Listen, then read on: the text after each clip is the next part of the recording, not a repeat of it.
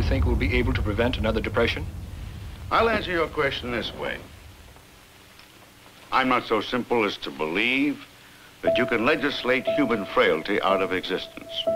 But I do think that we have lessened the chances that another depression of the same type will be visited upon us again. Neither Carter Glass nor any man could have foreseen in 1935 how the Federal Reserve System could be used in a time of grave national peril to smooth out the mountainous problems of financing a global war.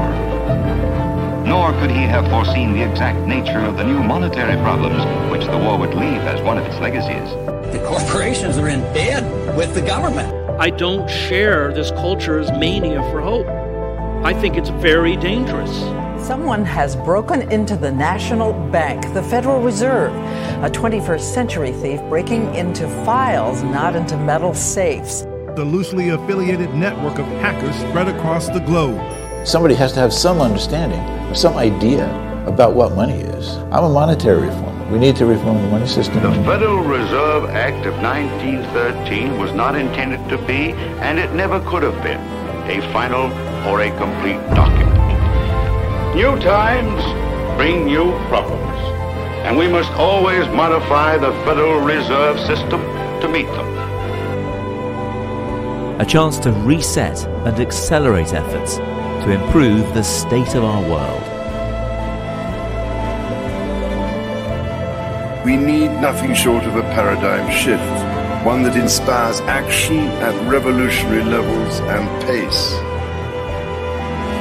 We simply cannot waste any more time. The only limit is our willingness to act.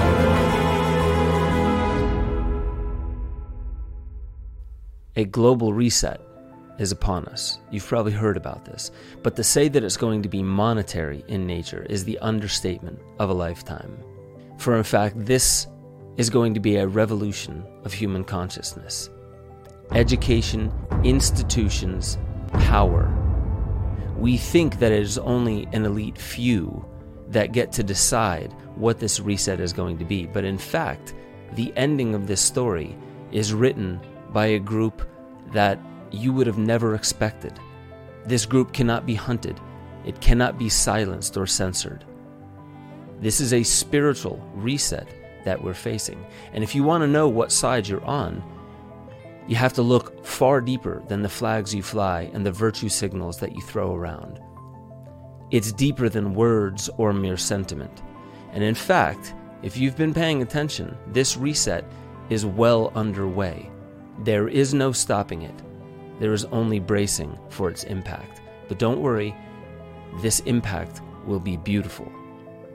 And you have the choice and the chance to use your voice for what you know you were put here on earth to become. The gifts you know you came here not to hold on to, but to give to the world.